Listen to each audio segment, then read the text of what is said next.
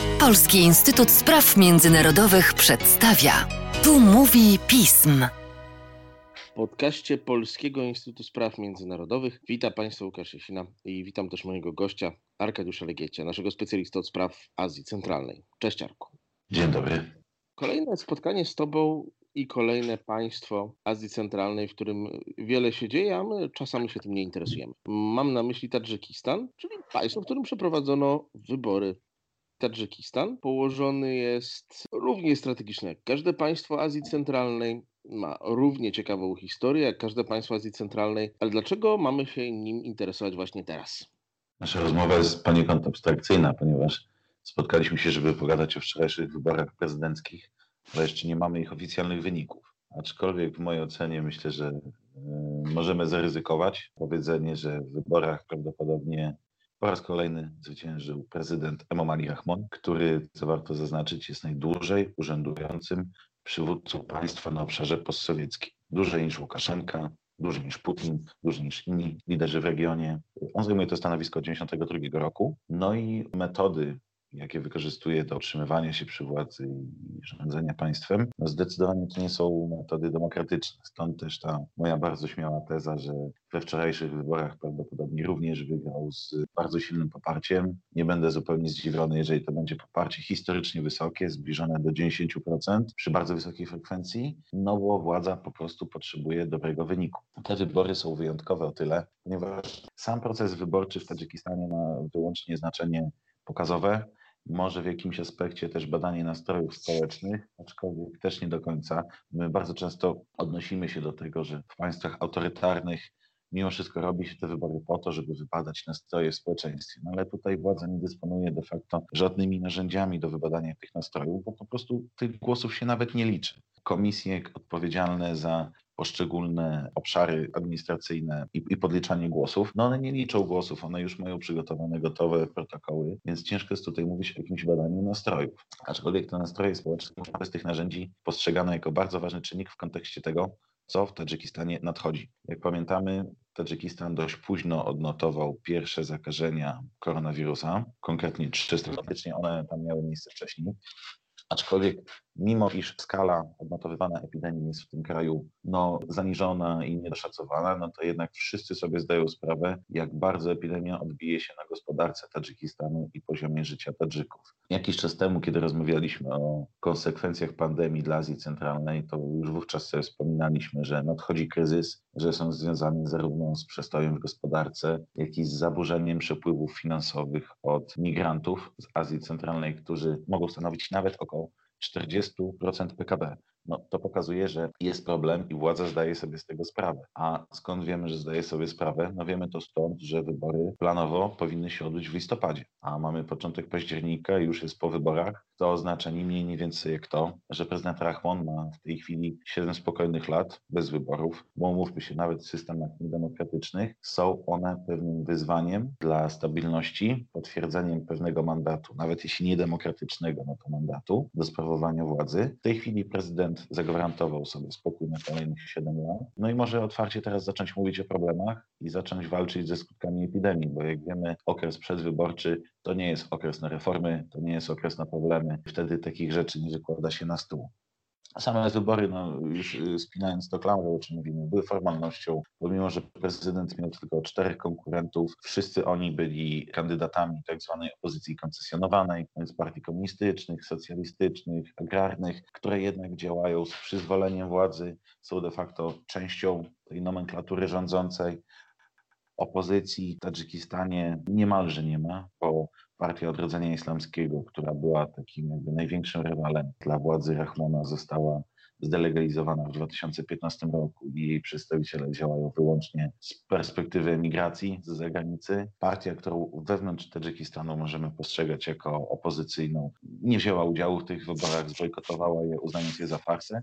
Także to zwycięstwo przyszło gładko i tak miało przyjść. Czy Tadżykistan ma problemy inne niż tylko te, o których wspomniałeś. Jak się układają stosunki prezydenta Tadżykistanu z y, sąsiadami, z Rosją? Tak jak wspomniałeś, każde państwo Azji Centralnej jest strategicznie położone, więc oczywiście Tadżykistan też. W ostatnich latach obserwujemy kilka bardzo ciekawych procesów z tym związanych. Głównym uwarunkowaniem zachodzących procesów w regionie z udziałem Tadżykistanu jest to, że Tadżykistan z jednej strony jest państwem słabym, biednym, małym, ale z drugiej strony faktycznie położony w takim miejscu, które ma znaczenie dla w zasadzie wszystkich sąsiadów. Niedawno wspominaliśmy całkiem sporo o polityce Chin wobec regionu, dla której no, Tadżykistan jest takim bardzo ważnym przyczółkiem. Jak wiemy, od lat Chińczycy w ostatnich latach wzmacniają swoją obecność wojskową, rozwijają obiekty wojskowe w Tadżykistanie i chcą wykorzystywać to państwo do stabilizowania swojego sąsiedztwa, do kontrolowania niestabilnego Afganistanu, który jest również sąsiadem Tadżykistanu. Więc Tadżykistan z jednej strony musi poddawać się tego typu tendencjom regionalnym, ale z drugiej strony stara się korzystać z nich, no bo też mówmy się, zaangażowanie wojskowe Chin czy Rosji w Tadżykistanie w stabilizację, w ochronę pogranicza z Afganistanem, no to jest coś, na czym władze korzystają, bo jak pokazały ostatnie lata, same potrafią mieć z tym bardzo poważne problemy. No z drugiej strony mamy szereg problemów czy wyzwań między Tadżykistanem a jego sąsiadami regionalnymi Uzbekistan czy Kirgistan. Z jednej strony są to kwestie cały czas delimitacji granicy, kwestie mniejszości zamieszkujących na terenach przygranicznych, czy na przykład jak w kwestii relacji uzbecko-tadżyckich, budowa tamy wodnej Rogun w Tadżykistanie, która ma być takim projektem no, kilkudziesięciolecia w Tadżykistanie, ma zapewnić nadwyżki energii wytwarzanej ekologicznie przy użyciu wody, ma zapewnić możliwość sprzedaży tej energii elektrycznej sąsiadom za granicę. To też przypomnijmy, że ponad 80% tak zwanego miksu energetycznego Tadżykistanu, czyli energii wytwarzanej z różnych źródeł, ponad 80% tej energii jest wytwarzane właśnie z odnawialnych źródeł energii, przy wykorzystaniu potoków górskich, jakich w Tadżykistanie nie brakuje. To jest taki ciekawy ewenement w przypadku tego kraju, ale tego typu projekty oczywiście burzą oburzenie sąsiadów na czele z Uzbekistanem, który no, jest położony w dopływie rzeki, która w wyniku budowy tej tamy zostanie w jakiś tam sposób zaburzony jej naturalny potok, co rodzi obawy środowiskowe i związane z innymi sektorami. To pokazuje, jak bardzo te państwa są takim systemem naczyń połączonych, ale to są wszystkie problemy w zasadzie na tej arenie międzynarodowej. Oczywiście jeszcze tutaj moglibyśmy dorzucić do tego kwestię Rosji, która jest obecna w Tadżykistanie wojskowo, która od lat naciska na Tadżykistan, aby on wstąpił do promowanych przez nią struktur integracyjnych. Jest ta kwestia migrantów tadżyckich w Rosji, ale to są wszystko kwestie, które też bardzo bezpośrednio wiążą się z wyzwaniami wewnętrznymi w tym kraju.